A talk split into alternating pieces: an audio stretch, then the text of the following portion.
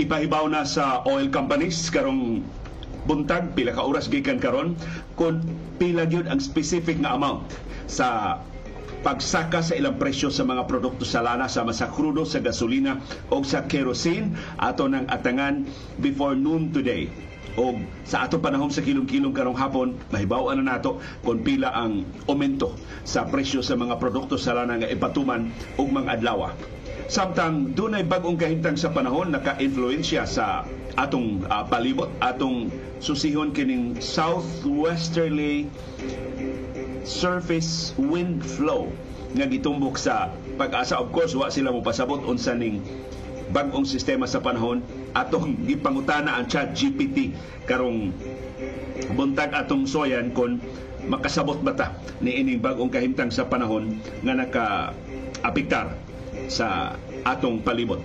Si retired pag-asa Vice Director Oscar Tabara ni Pasidaan mas taas ang atong heat index karong simanaha tungod sa baga nga cloud formation na makasangga sa inalisngaw sa init diri sa ubos. Magsige ra balik-balik uh, umusamuta og kainit og kaalimuot doon sa siya forecast sa atong heat index sa musunod nga mga adlaw karong buntaga sab ang expose sa grupo sa mga mag-uuma nga overpriced kining biofertilizer nga gustong komprahon sa Department of Agriculture para sa mga mag-uuma. Ilang gitumbok dunay mas barato nga tinubdan nga ubos kaayo kung ikumparar ining presyong gihisgutan sa memorandum order sa DA. Wa na balang kinutuban ang mga iskandalo sa DA ubos sa pagduma ni Presidente Ferdinand Marcos Jr.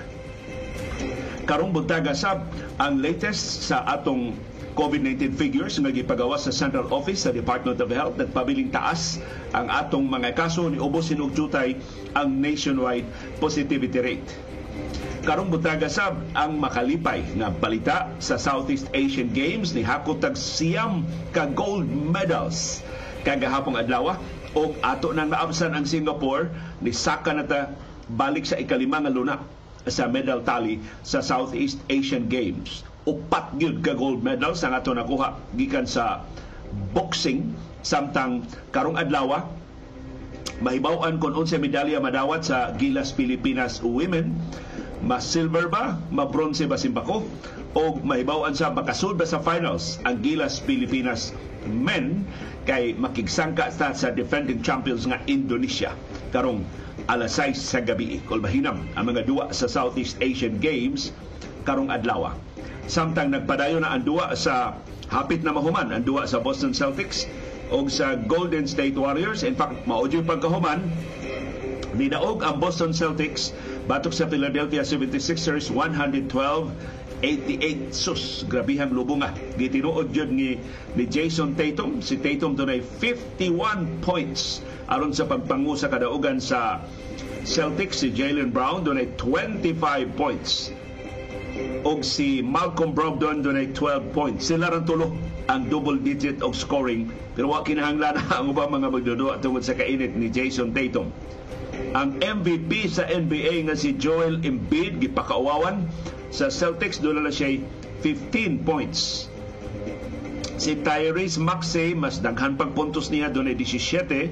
Si Tobias Harris doon 19 si PJ Tucker dunay 11 so si James Harden dunay 9 points So ngilngig ang depensa sa Boston Celtics og nanood ang ilang mga bola so sila mo abante sa Eastern Conference Finals batok sa Miami Heat.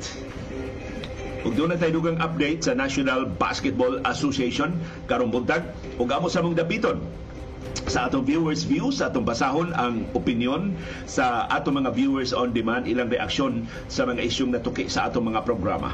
O karong buntaga bisan dili. Takos mga hasmi og imbitar ninyo sa lang edisyon sa atong kasayurang Kinoy Kuyan pagtuki sa labing mahinungdano mga balita o kontrobersiya sa Subo, sa nasod ug sa kalibutan pagsuway pagtugkad sa ilang mga implikasyon sa atong tagsa-tagsa kakinabuhi o panginabuhi.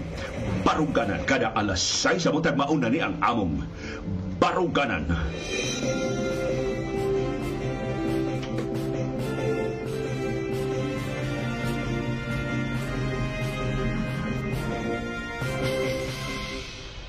Live gikan sa Bukirang Barangay sa Kasili sa Konsolasyon dunay mugreet ninyo og maayong sayong kabuntagon. Kumusta man ang inyong panikay-sikay sa pamahaw? Kumusta inyong paghikay para sa tibok simana na sab nga pagbudlay para sa mas may ugma sa atong mga bata? Ug mao ni si Sibi nga gusto nga mususi sab kung unsa inyong kinakusgan nga pamahaw diya sa tagsa-tag sa mga Pinoy-anan. Pasalamat sa PLDT Home, gipahibaw ta nga excellent ang atong connection. So hinaot wa na bolilyaso ang atong broadcast. Kay nagpaung-paung ni sila sa ningaging nga mga adlaw. O karong buntaga niabot na akong gi bag-ong gipalit nga microphone. Palughatagi ko og feedback kung mas klaro ba ang atong audio karong buntag kaysa nangaging nga mga adlaw pero malimot ko usahay nga lapel ni akong gigamit ini barong nako malangkat na sabsos pa ita. Amot kanu sa sagkutob kining lahutay ini bag-o nato nga mikropono. Wa gyud komo adtong traditional nga connection sim no? Sa DYAB pa mi. Mo to akong ambisyonan og balik patabang ko ni Virgil Villanueva sa pagbalik sa atong audio system. Aron nga dili na ta problema. Daga salamat CB Girl sa imong pagkuyog sa atong programa karong buntaga. Kumusta man ang atong kahimtang sa panahon? Ang syudad ug ang probinsya sa Subo para init o galimuot tibok adlaw karong adlaw mausab ni atong kahimtang sa panahon sa tibuok Pilipinas. Apil ang Metro Manila tibok Visayas tibok Mindanao tibok Luzon. Matod sa pag-asa, mapanganuron ngadto sa mapanganuron kaayo ang atong kalangitan, doon sa patak-patak nga pag-uwan, pagpanugdog ug pagpangilat tungod sa duha ka sistema ang southwesterly surface wind flow o localized thunderstorms. Na pamilyar na ta sa localized thunderstorms, na intriga ko ining southwesterly surface wind flow. Kanindot ba paminawon ini maong termino, pero wa ipasabot sa pag-asa. Unsa ni? Ikaw man manawag ni retired pag-asa Vice Director Oscar Tabada kadlawng dako. So nangonsulta na lang ko sa Chat GPT unsa maning southwesterly surface wind flow. Matod sa chat GPT, the wind is coming from the southwest. So gikan ni sa tunga-tunga sa habagatan o kasadpan nga bahin. Ang hangin. Mura na ning habagat. Nagpasabot nga the wind is blowing towards you from the direction between the south and the west. When we talk about southwesterly surface wind flow, we are talking about the wind that is moving near the ground. So doon ni siyuta or at the earth's surface. So mo gitawag og surface wind flow. Dili nito as ibabaw niya ni sa ubos. Doon sa yuta. This type of wind flow is common in certain areas of the world. Southwesterly winds can bring different types of weather. Sometimes they bring moisture from places with lots of water like oceans or lakes. This can lead to more clouds and possibly rain or snow. So depende ni sa asa ka nahimutan. There is ato posible madugangan ang atong kahigayonan sa pag-uwan. Other times, the winds can bring warm air, making the weather feel hotter. so doon sa mga higayon, magdani siyang init nga hangin mo, samot ka alimuot ang atong palibot.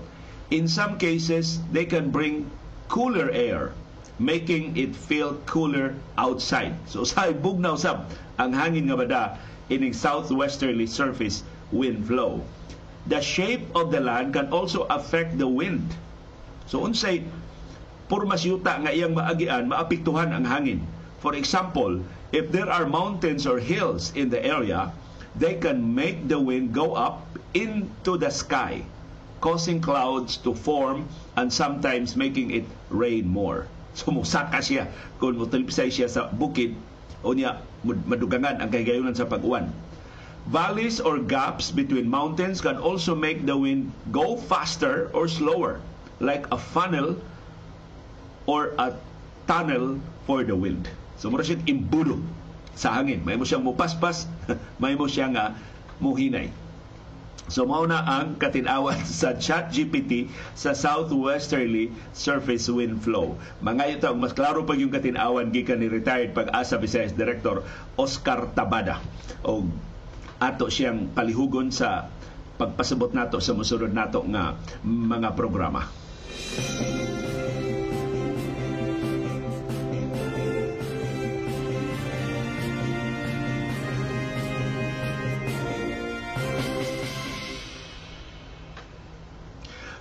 O nagisgot man ni retired pag-asa Vice Director Oscar Tabada. Iya tang gipasidan-an taas ang heat index karong simanaha tungod sa mas baga nga panganod mao na ni ang resulta sa southwesterly wind flow. Ang terrestrial radiation ang init nga inalis nga gikan sa yuta dili makalahos og saka ngadto sa higher atmosphere kay mapayungan siya sa mga panganod mao ni nga nga ang panganod gipakaingon nato makatabon siya sa kainit sa adlaw usahay maka sangga ni sa hungaw sa kainit gikan sa yuta. Makakos ni og kaalimuot og kaalingiig. Ingon man pagsaka sa heat index. So mas init og mas alimuota kay di man makahungaw ang kainit gikas ubos tungod sa baga nga panganod kung doon na may dagom or baga nga panganod nga maghulga og pag-uwan unya way bundak sa uwan hinuon doon na ray mga tutaligsik. Kay doon na pa may early evaporation nga nahitabo before it reaches the ground. So baga ang panganod kay na uwan pero gamay ra kayong uwan og musangga hinon siya sa kainit gikan diri sa ubos. Mao na pa si ni director retired regional director Oscar Tabada sa Pang-asa Unya, iya sa tang gipahibaw og 7-day forecast. Usa ni kasimana nga outlook sa maximum heat index og ang mga oras sa pagkahitabo ini. So kompleto ni ang giya ni Director Tabada kung inyo ni malista makatabang ni sa mosunod nga mga adlaw. Karong adlaw Mayo 15 ang atong maximum heat index moabot og 41 degrees Celsius. Sus mas inita kaysa ni aging semana mahitabo ni alauna karong hapon ugma Martes, Mayo 16, ang maximum heat index 40 degrees Celsius alas 11 sa buntag hangtod alas 3 sa hapon. So likayin ni mga orasa ayaw mong pagawas. Planuha inyong mga gibuhaton nga naamos aircon ani mga orasa. Ini ka Miyerkules, Mayo 17, ang maximum heat index mo balik og saka ngadto sa 41 degrees Celsius. Mahitabo alauna sa hapon. Ini ka Huwebes, Mayo 18, ang maximum heat index muususog jutay ngadto sa 40 degrees Celsius alauna hangtod alas 2 sa hapon. Ini ka Biyernes, Mayo 19, ang maximum heat index muusos ngadto sa 40 degrees Celsius sa alauna sa hapon. Ini ka Mayo 20, adlawng Sabado, ang maximum heat index muusos pagyud ngadto sa 39 degrees Celsius between 12 noon and 2 p.m inig ka Domingo, Mayo 2, ang maximum heat index pabiling na 39 degrees Celsius alas 11 sa buntag hangtod sa alas 2 sa hapon.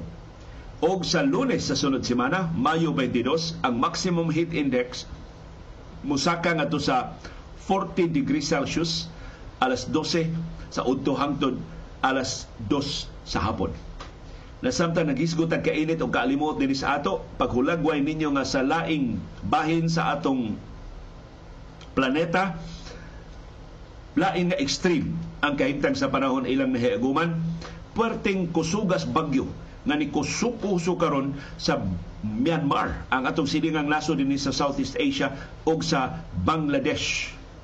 Haskan daghanan na naguba nga kabalayan dito sa Myanmar o sa Bangladesh tungod sa pagkusukuso sa hangin nga dunay naghagiyo sa gikusgon nga 200 Gs kilometros matag oras. Nangalangkat ang mga atop sa kabalayan na hagsa ang mga communication towers. Gibanaban ng 400 mil ka mga mulupyo sa Myanmar ang gipabakwit ngadto sa mas luwas nga mga lugar kay gibahaan na ang ilang kabalayan. Gipa balhin sila nga sa mas ibabaw nga bahin aron di sila magrabihan ining bagyong ginganlan og si Mocha nga nakalandfall na dito sa Myanmar o sa Bangladesh. Usa ni sa labing kusog nga bagyo nga niigo sa Asia o sa Pasifiko sa nangaging pila na kakatuigan.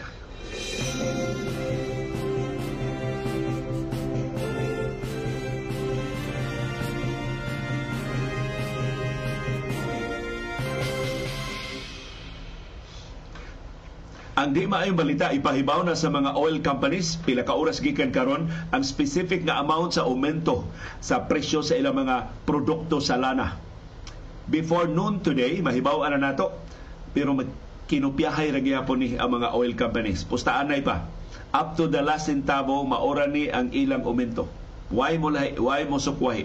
Mao nang kumbinsido gyud ko dunay kartel magsabot ni ang mga oil companies dinis atos Pilipinas. Imbis magpuhalay kay mao man unta na ang tuyo sa deregulation law sa industriya sa lana pero nagsabot ni sila aron mas muburot ang ilang ginansya. Way kapilian ang mga konsumidor?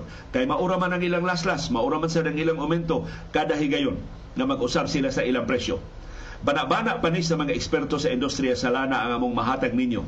Ang presyo sa krudo gitakdang umintuhan og 1.20 ngadto sa 1.50 kada litro sugod ugma sa buntag. Ang presyo sa gasolina gitakdang umintuhan og 20 centavos ngadto sa 50 centavos ang kada litro. Ang presyo sa kerosene gitakdang umintuhan og 1 Gs ngadto sa 1.40 kada litro. Busa ngadto sa mga motorista, manambag mi bisan dili takos nga patubil mo daan karong adlaw labing dugay karong gabi. Kay kun malimot mo simbako og patubil kamoy unang maka-avail ugma sa mas taas nga presyo sa krudo taas nga presyo sa gasolina. Kung doon na mo'y budget diha para full tank, andito kay ipa full tank dayon karong gabi aron makalahutay mo sa musulod nga mga adlaw, di una mo babunalan. Ining mas taas nga presyo sa atong mga produkto sa lana. Doon na tay viewer nga dili kayo daghan ang iya mga lakaw, ang iya kunong patubil sa usa ka semana mulungtad hangtod sa sulod nga semana. so useful kuno kaayo kining atong advisory kay kon muos-os ang presyo paabot siyang Martes kung mutaas ang presyo, ari siya patubil sa dayon niyang parada ini kalunes. Mauna ang kapuslanan ining mao mga kasayuran aron makalanginuta bisag pila ka sentabos na lang sa atong konsumo sa lana kay aron do natay dugang pundo in taon para sa uban natong batakan nga panginahanglan sa pagkaon, sa sudan, sa uban in taon natong mga dinalian diha nga mahikay sa kada adlaw.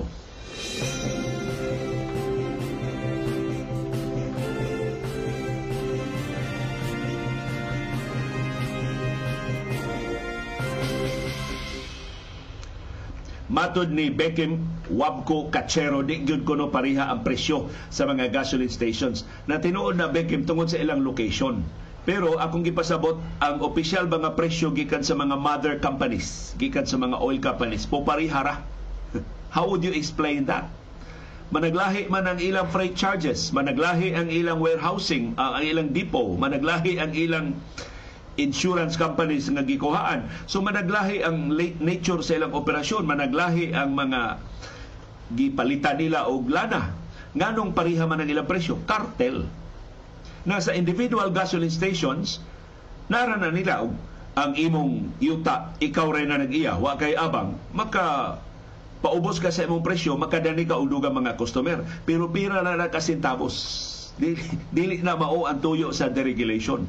Ang, ang tuyo ginunta sa deregulation magpinuhalay ang mga oil companies magpromo ang Shell 1 peso nga discount kada litro. Ang Petron magpromo sa 2 pesos ang discount namo kada litro.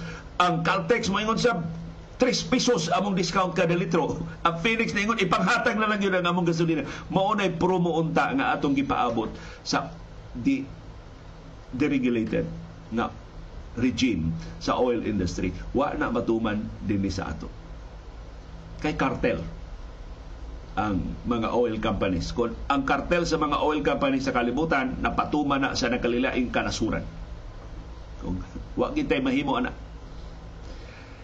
Barato kayo ang presyo sa gasoline station sa SRP kung ikumparar sa gasoline station there is downtown sa Cebu City. Pero pila ka kilometro ang imong biyahon o ka makaabot sa SRP, mahurot sa imong nagasto nga lana, aron ka makaabil sa barato nga presyo sa SRP. Lahi gyud kung gikan mismo sa mga mother companies ang managlahi nga presyo. Pero damgo na wa gyud na mapatuman ang Department of Energy ra mo'y nagpaguryo-guryo nagikartel na ang pagtakda sa presyo sa lana dinhi sa ato. Nakaron ari na ta sa Department of Agriculture kay gipasangin lalasab nga nag overprice ining atong biofertilizer.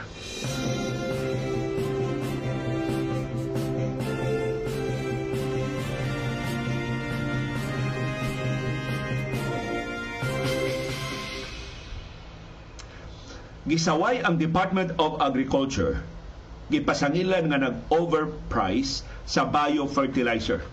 Usa ka grupo sa mga mag-uuma ang nibutyan nga ang biofertilizer nga giduso sa Department of Agriculture nga iapod-apod ngadto sa mga mag-uuma overpriced. Ang presyo sa DA 2,000 pesos kada sako. Matod sa grupo sa mga mag-uuma, kining samang biofertilizer giproduce sa University of the Philippines sa Los Baños UPLB. Iba mo pila rin maligya, 500 pesos ra kada sako. One-fourth ra sa presyo sa Department of Agriculture. So nga, nganong niabot man nag 2,000 pesos kada sako ang presyo sa biofertilizer sa DA nga tag 500 pesos ramang sako ana sa UPLB Matod sa presidente sa Samahang Industriya ng Agrikultura o SINAG nga si Rosendo So, lain na sabning fertilizer scam kundi mabadlong kining transaksyon sa Department of Agriculture. Iyang gisaway ang timing sa Memorandum Order number 32 nga giluwatan ni DA Undersecretary for Rice Industry Development nga si Leocadio Sebastian Kay base sa Memorandum Order number 32 sa Department of Agriculture, ni insister ang DA, nangangkon ang DA, nga doon savings sa paggamit og biofertilizer. Kay ang presyo no sa biofertilizer sa kada hektarya, 2,000 pesos ra kung ikumparar sa 4,000 pesos kada hektarya sa urea ang most concentrated nga solid nitrogen fertilizer nga gigamit sa mga mag-uuma. Pero niingon ang sinag, sukwahi sa mga numero nga gisgutan sa Memorandum Order number 32, lahi ang aktual nga presyo sa mga abono nga gipamaligya karon diha sa atong kamerkaduhan. Matod sa sinag, ang urea mas barato kaysa biofertilizer nga gipresyuhan sa DA og 2,000 pesos ang sako. Matod sa sinag, kung gusto gyud sa DA mo gamit og biofertilizer, adto siya mo palit sa UPLB tag 500 pesos ra ang sako. Niingon sa bagsinag ang ayang usbon ang mga numero sa memorandum order kay misleading dili na mao. Kay ang urea karon ang presyo ang urea fertilizer gibaligya 1,200 to 1,300 pesos per bag na lang. Nganong 4,000 pa man ang naa sa Memorandum Order number 32. So lipat-lipat gini ang DA. Ug mao ni brand sa serbisyo, hisgot mo gitag branding. mao ni brand sa serbisyo sa DA ubos sa liderato ni Presidente Ferdinand Marcos Jr. Wa gid sila kaikom. O ang presidente mo nagpasiug da ini maong mga maniobra. Matod sa sinag, ang presyo sa urea ni us-us na balik katunga katunga na lang ang presyo sa urea karon kay ang presyo sa height sa gubat sa Ukraine na nagproblema ta pag-ayo sa atong supply o sa presyo sa abono. Ang sinag ni auhag sab sa DA paghatag sa mga mag-uma og kapilian. Biofertilizer ba o urea ba ang ilang gamiton pagpalambo sa ilang produksyon? So nisugyot ang sinag nga imbes mo distribute og biofertilizer sinako nga abono ang i-distribute mga vouchers na lang. Aron ang vouchers mo'y gamiton sa mga mag-uma sa ilang pagpili unsay mas epektibo sa ilang mga umahan. Biofertilizer ba o urea ba? So ningon na sila naghatagag higayon ang mga mag-uma pagdesider kay sila labing nasuhito sa ilang umahan o sa gikinahanglan pagpalambo sa ilang produksyon. Sa iya bahin si Senador Risa Hontiveros ni Apura sa Senado nga ilusad na ang investigasyon ining memorandum order sa Department of Agriculture. Muna itong biliban ining Risa Hontiveros. Ha? Imbis maluya siya nga dribble-dribble itong iyang auhag nga investigasyon sa Malacanang initiated sugar smuggling. Karon doon na siya laing ipa-investigar ni SDA. So wa ni kinsalay pulan inig likay-likay makatsamba ra magini. Si Senador Hontivero sa kadaghan na niya mga dokumento nga nahipos sa kadaghan niya og mga kahiwian nga nahibaw-an diha sa Department of Agriculture ug sa mga ahensya sa gobyerno. Mato ni Hontiveros dunay dinaliang panginahanglan pag-imbestigar. Ining memorandum order aron dili mabanhaw ang fertilizer fund scam nga nahitabo dulan 20 ka tuig ang nilabay niadtong tuig 2004 nga niabot og 728 million pesos dulan usa ka bilyon ka pesos nga pundo sa abono sa Department of Agriculture gipasimang para sa re-election campaign ni kanhi presidente Gloria Macapagal Arroyo. Sa pikas nga bahin, niingon ang sinag, mo barato na ang presyo sa bugas humay sugod karong Agosto. Kay ting-ani naman,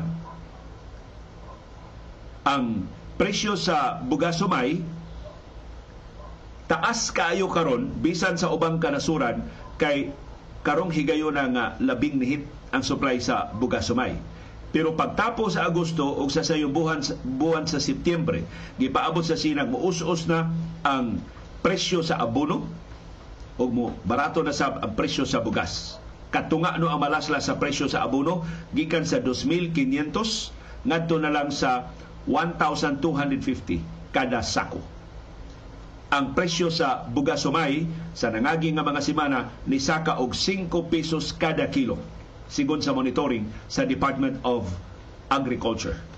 Ang presyo sa ikumparar palihog kinsa to makakumpra og bugas sa atong kamerkaduhan, ang presyo sa local regular milled rice gikan 34 hangtod 42 pesos kada kilo. Ang local well milled rice gipresyuhan og 39 ngadto sa 46 pesos per kilo ang local premium rice gipresyuhan og 42 ngadto sa 49 pesos per kilo ug ang local special rice gipresyuhan og 48 ngadto sa 60 pesos per kilo. Sa pikas nga bahin, ang imported nga regular milled rice gipresyuhan og 37 ngadto sa 44 pesos per kilo.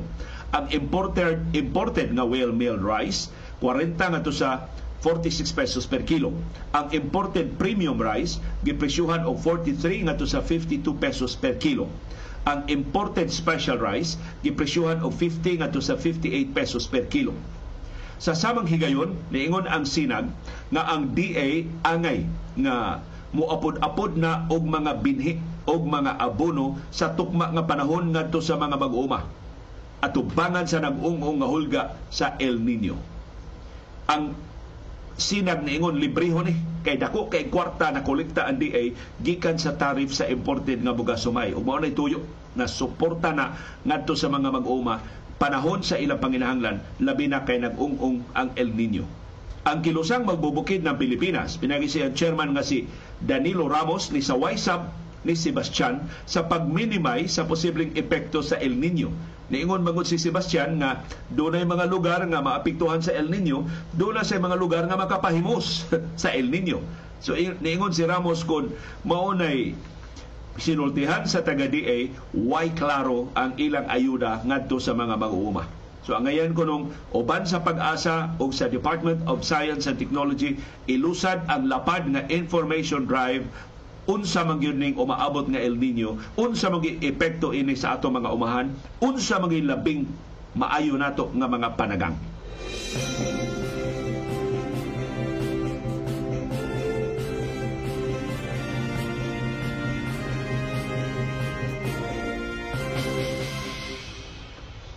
Nagpabiling kapin sa duha ka libo ang atong bag-o mga kaso sa COVID-19 nga gireport sa Central Office sa Department of Health niabot og 2,109 ang bag-o mga kaso gahapong adlaw sa tibok Pilipinas.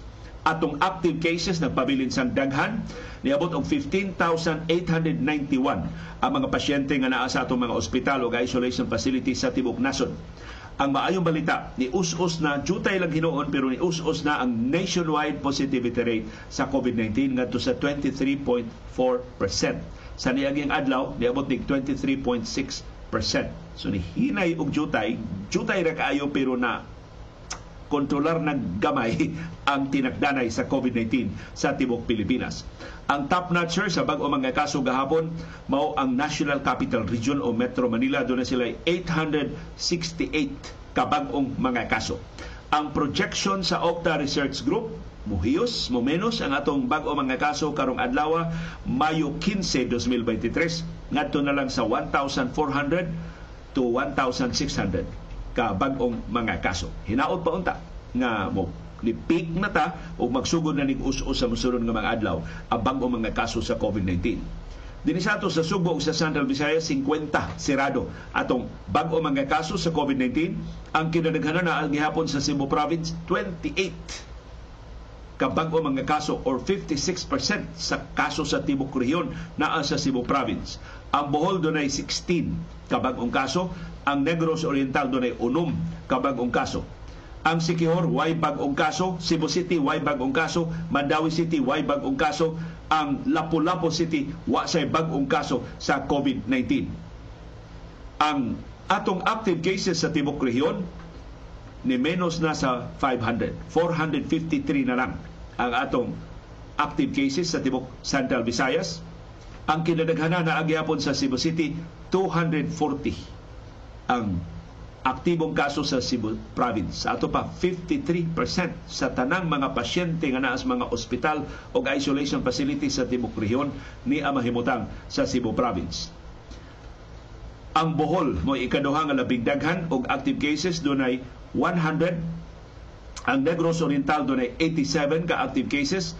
Ang Siquijor dunay 11 ka active cases. Ang Cebu City dunay 10 ka active cases. Ang Mandawi City dunay 3 ka-active cases. Ang kinagami ang active cases mao ang Lapu-Lapu City nga na duha ka mga pasyente nga naaron sa ilang mga hospital o isolation facilities. So palihog, di lang una ta mo kumpiyansa, di ta mo tangtang sa itong face mask sa crowded areas, di ta mo appeal sa kinahanglan ng mga tapok-tapok o tabang lang gihapon ta og badlong sa mga kiat-kiat.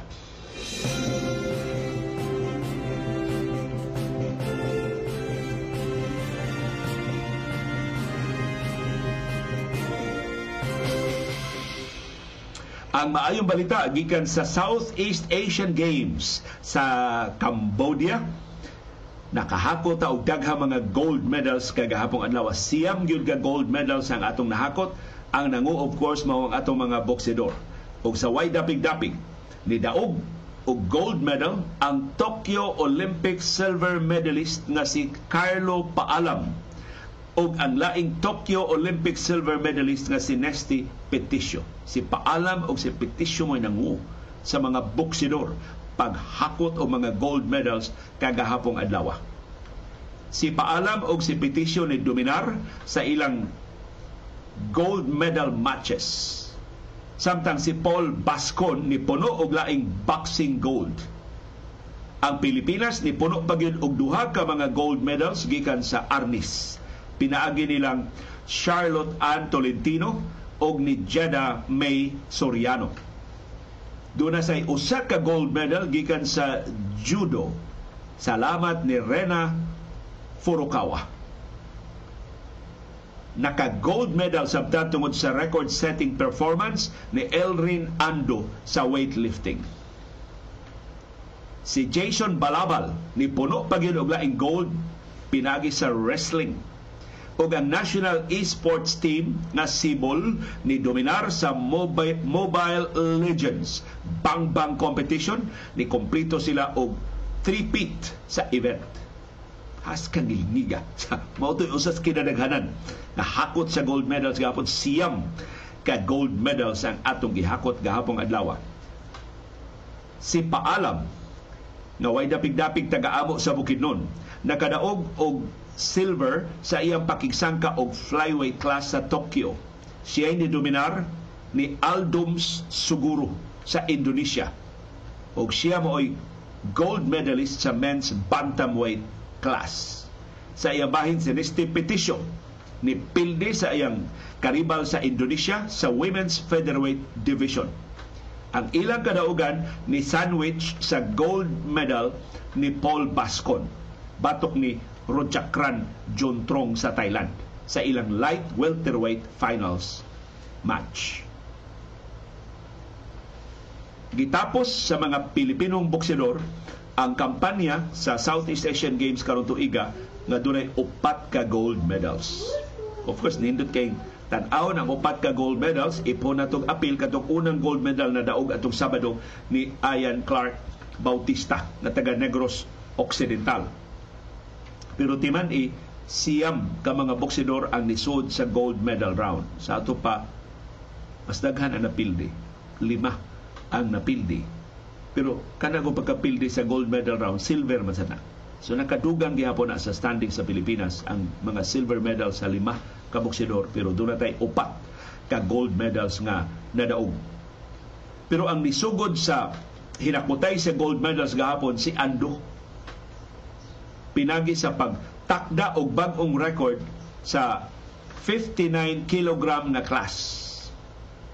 Og si judoka Rena Furukawa ni sunod pinagi sa pagpanalipod sa iyang kampiyonato sa under 57 kilogram women's crown.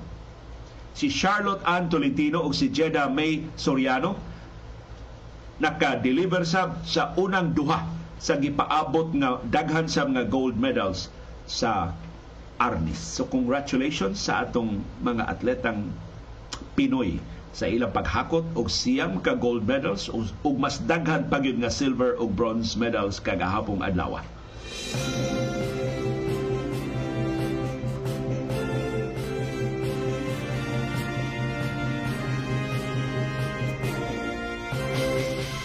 O kumusta man ang atong kampanya pagkuha og gold medal sa basketball, ang Gilas Pilipinas maningkamot pag-angkon og final spot karong adlaw sa ilang pakigsangka sa defending champions nga Indonesia sa 32nd Southeast Asian Games Men's Basketball Tournament.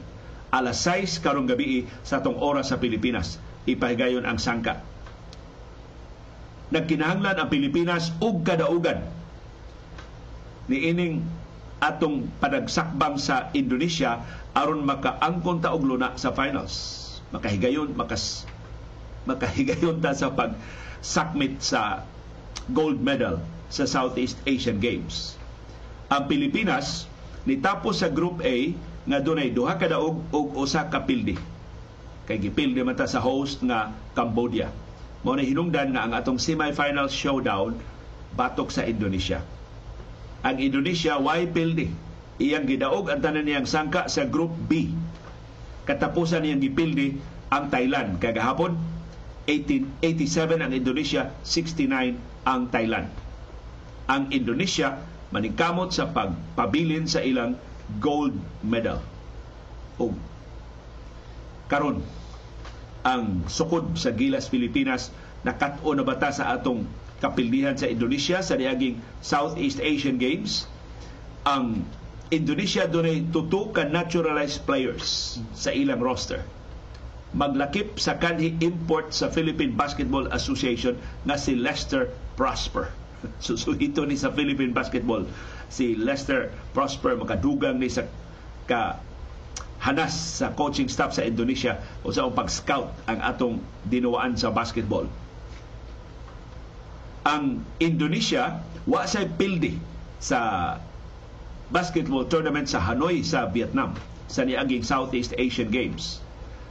Usas ilang gipildi ang Pilipinas sa final game mauto nga sila mo nakakuha sa gold medal kita na nabinlan lang og silver medal. Samtang ang Gilas Pilipinas women wa nay kahigayunan nga maka gold medal kay napildi na mangud sila sa Indonesia So, ang ilang final game, karon sang alas 12 sa udtong tutok sa Patikinita dito sa Cambodia. Pero in fairness sa mga babae, ha, wag reklamo si Chot Reyes o ang atong PBA players sa Gilas Men, mauda kang kay reklamo sa surface, sa kainit, sa venue, sa basketball. Pero kining Gilas Pilipinas women, napildi na sila, di na sila maka gold medal, pero dasig gihapon kayo ang ilang sangka. Ang ilang banggaon mao ang Malaysia. Alas 12 karong udto kung modaog sila sa Malaysia para silver. Ang silver medal ang ilang madaog sa Southeast Asian Games. So congratulations sa atong mga basketballista o good luck sa ilang katapusan nga mga duwa. Karong adlaw ang women mao katapusan duwa. Karong adlaw ang Gilas Pilipinas men kun modaog sa semifinals lunat na iluna sa finals sa men's basketball tournament sa Southeast Asian Games sa Cambodia.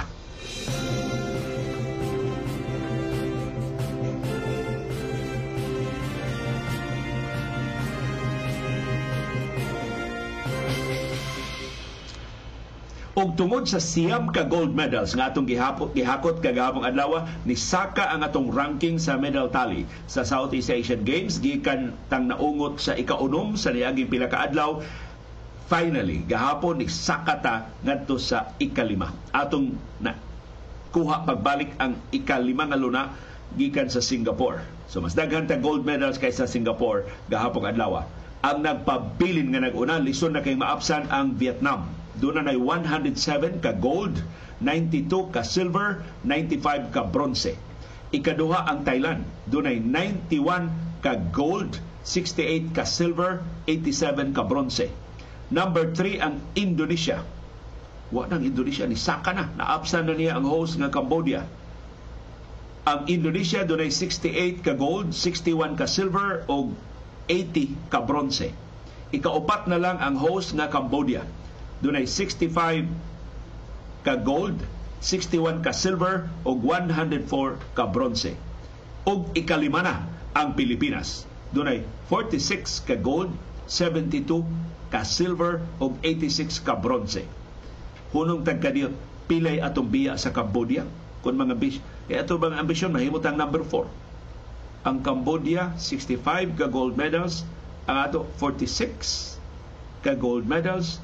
19 ka gold medals. Ya pila na lang ka duwa ang nahibilin sa Southeast Asian Games. So, naglisod na.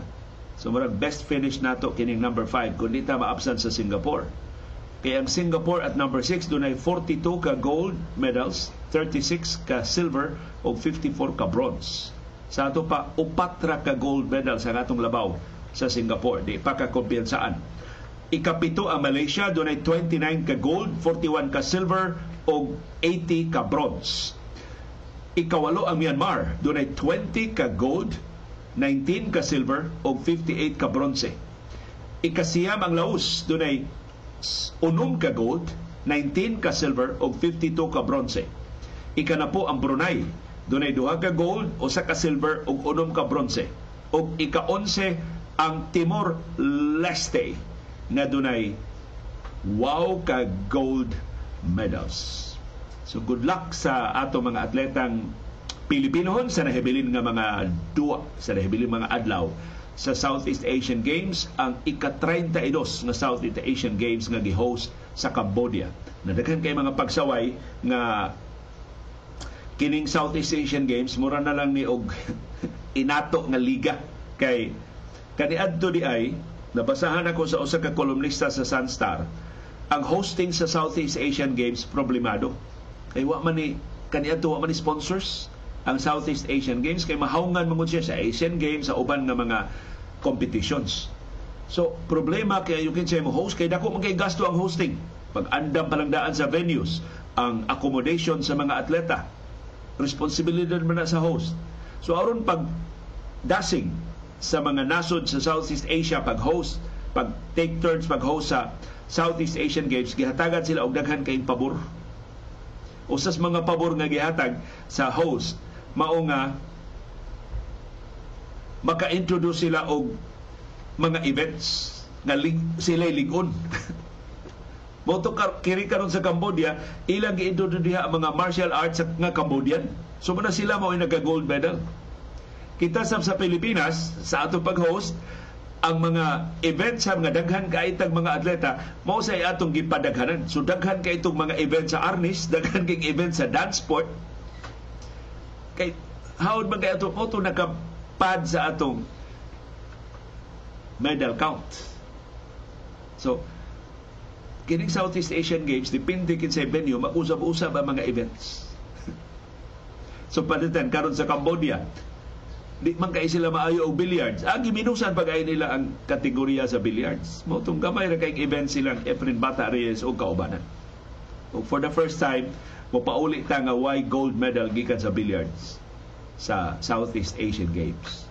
So mo na nagkabarato sa Southeast Asian Games nga mura og unsa rin masuds bakukang sa host unsay events nga iyang i-offer o unsay mga lagda nga ipatuman. Mao ning nitumaw karon kini dako kay iskandalo nga daghan kay imports nga gipakatap ang Cambodia di lang sa basketball hasta sa uban pa nga mga events.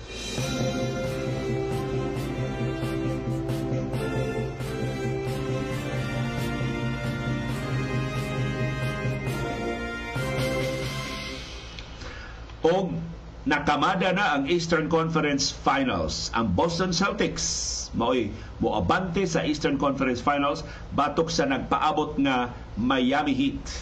Ang Boston Celtics number 2, ang Miami Heat number 8. Gitagak na sa Miami Heat ang number 1, ang Milwaukee Bucks. Sunod ba nilang tagakon ang number 2 nga Boston Celtics? Pero ang Boston Celtics mo defending champions sa Eastern Conference Finals. Ang Celtics man mo kampiyon sa Eastern Conference last year gipildi sila sa eventual champion ang Golden State Warriors sa NBA Finals. So unsay gama sa Miami Heat o sa Boston Celtics magsugod na karong simanaha ang finals sa Eastern Conference. Si Jason Tatum nakabawi sa tanan niyang atraso sa nangagi nga mga duwa with 51 points. Siya nangu sa kadaugan sa Celtics 112 batok sa Philadelphia 76ers 88. O si Joel Embiid amot tungod dis depensa sa Golden sa sa Boston Celtics 15 points ra ang nahimo ni Joel Embiid in 38 minutes. Si James Harden ni duwa og 41 minutes pero 9 points ra ang nahimo akong gitan-aw ang ilang field goals 47% sa mga shots sa Boston Celtics ang ilang napasud 37% ra ang mga shots na pasud sa Philadelphia 76ers. So tungod ni sa depensa. Maay man kayong depensa ni Boston Celtics. Sa 3-point shots, 15 ka 3 points ang napasud sa Celtics, walura ang napasud sa Philadelphia 76ers. So mas higigo ang Boston Celtics sa ilang outside shooting sa free throws, 15 free throws ang napasod sa Celtics, 18 free throws ang napasod sa Sixers. So gamay na kaayo ang bintaha sa Sixers. Sa rebounding, 43 ang rebounds sa Boston Celtics, 37 ra ang rebounds sa Philadelphia 76ers. So mas agresibo sa boards ang Celtics. Pareha sila nga dunay tagpito ka offensive boards. Sa assist, 18 ang assist sa Celtics, 15 ang assist sa Sixers. So nakabitaha og jutay pero maayo ang ball movement nila duha ka teams. Doon na sila itag pito ka block. So pareha sila. O ginaganon sa block sa steals, pito ang nakawat nga bola sa Celtics, upat ang nakawat sa Philadelphia 76ers. Sa turnovers, pito ang turnovers sa Celtics, 12 ang turnover sa 76ers. So diri sa ka-careless sa bola naka napildi ang Philadelphia 76ers o mo'y nadag-an sa Boston Celtics. Laing update sa National Basketball Association, ang Memphis Grizzlies ni Pahibaw ilang gisuspenso si Ja Morant sa tanang team activities human ni gawas na sab ang video nga si Ja Morant nagdana sa bug armas o nikatap ang video sa social media. Ang Grizzlies ni pahibaw sa pagkasuspenso ni Jamorant duha ka buwan human siya gisuspenso sa NBA tungod sa sama nga insidente. Atong higayuna nagdasa siya armas samtang nagsayaw-sayaw sa usa ka bar. Ning higayuna si Jamorant nakitaan sa Instagram live sa iyang higala nga si Davonte Pack na account nagdasab og armas samtang nagkantakanta sa usa ka rap song sud sa sakyanan. Gidelete na ni Jamoran ang video pero ana. nakita na sa NBA, nakita na sa Memphis Grizzlies management o suspendino na sa si Jamorant. Ambot. Sige nag-ingos Jamorant nga nag therapy session na siya. Istorya ra itong tanan. Ug kabata ni Jamorant, ug dako pa unta siyang kaugmaon sa National Basketball Association. Kung di siya mabadlong, murag kutobra sa iyang nahimutangan karon di na mo abante ang Memphis Grizzlies o si Jamoran.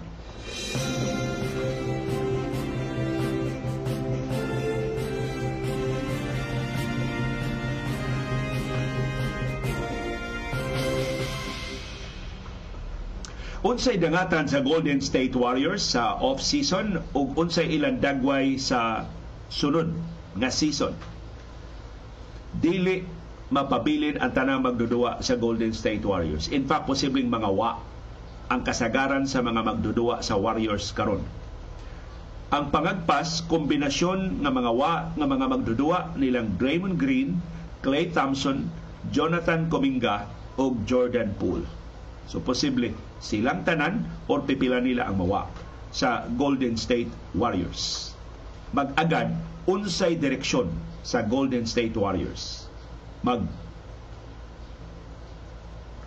palibutan bagihapon nilang role players si Stephen Curry o mangandam na ang Warriors sa pagkawa na o pagkaluya na ni Stephen Curry. Si Draymond Green ni request og maximum extension. So gusto ni Draymond Green ang maximum nga sweldo mo iyang madawat. Ang Golden State Warriors dili anda mo hatag niya sa maximum nga extension. Gituki sa Warriors ang ilang counter offer nga multi-year contract uban ni Green. Pero si Green niingon nga kung dili maximum iyang i-entertain ang iyang mga ang ubang mga teams. So si Green nakadawat og offer sa mga playoff contending nga mga teams na nagtuo nga ang iyang dinuan makatabang nila sa pag-abante sa sunod nga level sa National Basketball Association. So manoy problema ni Draymond Green. Di siya sila magkauyon. Gusto siya mas dako nga sweldo.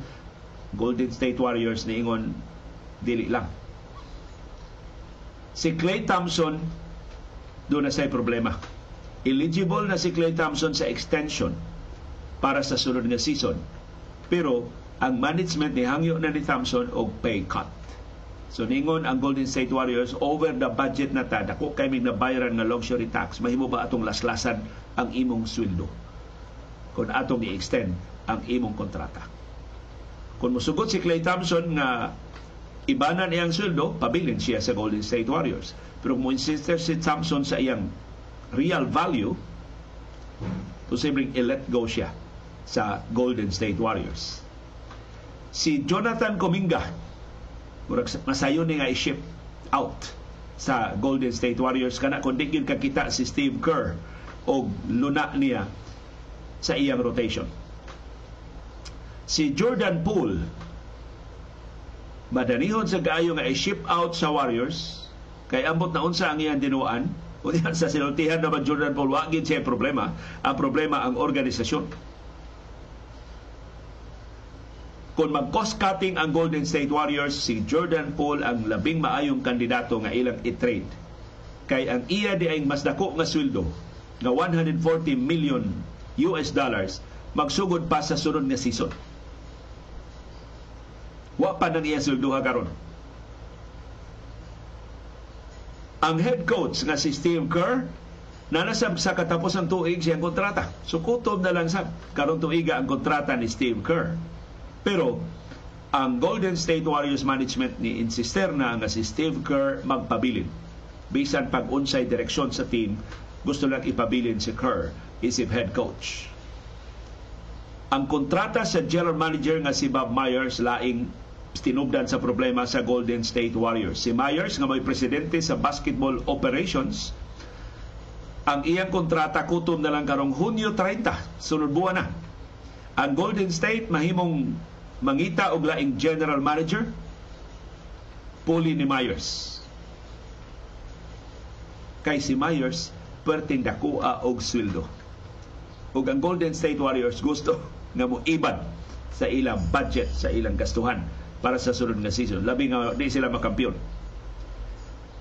So, kung ang Golden State Warriors mo desider na magsugod na sila sa transition na mawa na nga dili na sa makabaskog silang Stephen Curry, si Clay Thompson ug si Draymond Green posibleng mailisan si Bob Myers. Ang tag-iya sa Golden State Warriors nga si Joe Joe Lacob publicly niingon gusto niyang ipabilin si Myers pero wa sila magkasabot sa sweldo ni Myers. Taas kayo ang sweldo ni Myers o dili andam si Lacob pag-apas sa iyang sweldo doon na gani mga huhungihong nga si Myers kung dili i-extend sa kung dili siya ipabilin sa Golden State Warriors doon na siya uban nga mga business ventures. So daghan sa ning offer sa ubang mga negosyo gawas sa National Basketball Association si Bob Myers. So kung mawa si Bob Myers, gipaabot ang Warriors mo promote sa iyang mga assistant. Usa sa kandidato nga i-promote pagka general manager kung di na ma-renew ang kontrata ni Myers, mao ang vice president sa basketball operations ang kanhi magdudua sa Golden State Warriors nga si Mike Donlevy Jr. Si Sean Livingston nga nakaduwa sab sa Golden State Warriors og nakadaog og NBA titles uban nilang Stephen Curry, Draymond Green o Klay Thompson lain sab nga posible nga kandidato. So, mausab ang dagway sa Golden State Warriors depende unsay direksyon nga gustong itakda sa management. Pero si Steve Kerr, dako kayo ni og tingog sa transition, mato ni Steve Kerr, gusto niya ipabilin ang tulo. Stephen Curry, Klay Thompson o Draymond Green. Kay doon na pa'y daghang nahibilin sa ilang tangke. O kung ayuhon lang ang mga role players palibot nila, makakontent pa sa title sa NBA sa musulod nga katuigan ang Golden State Warriors.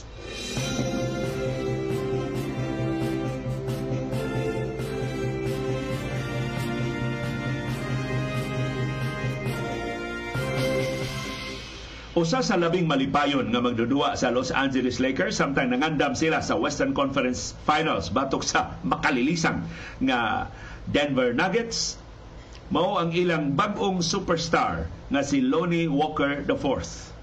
Si Walker perting libaya kay gihatagan siya ni Stephen Curry og jersey nga dunay perma ni Curry. So, Tanawa si Lonnie Walker, epektibo kaayo batok sa Golden State Warriors pero fan ni Stephen Curry. Og nangayo gid siya sa jersey ni Stephen Curry. Of course, si Stephen Curry ni hatag niya si jersey og wa managana sa pagperma. Pero ingon ni Lonnie Walker na tandog siya pag-ayo sa mensahe ni Stephen Curry niya.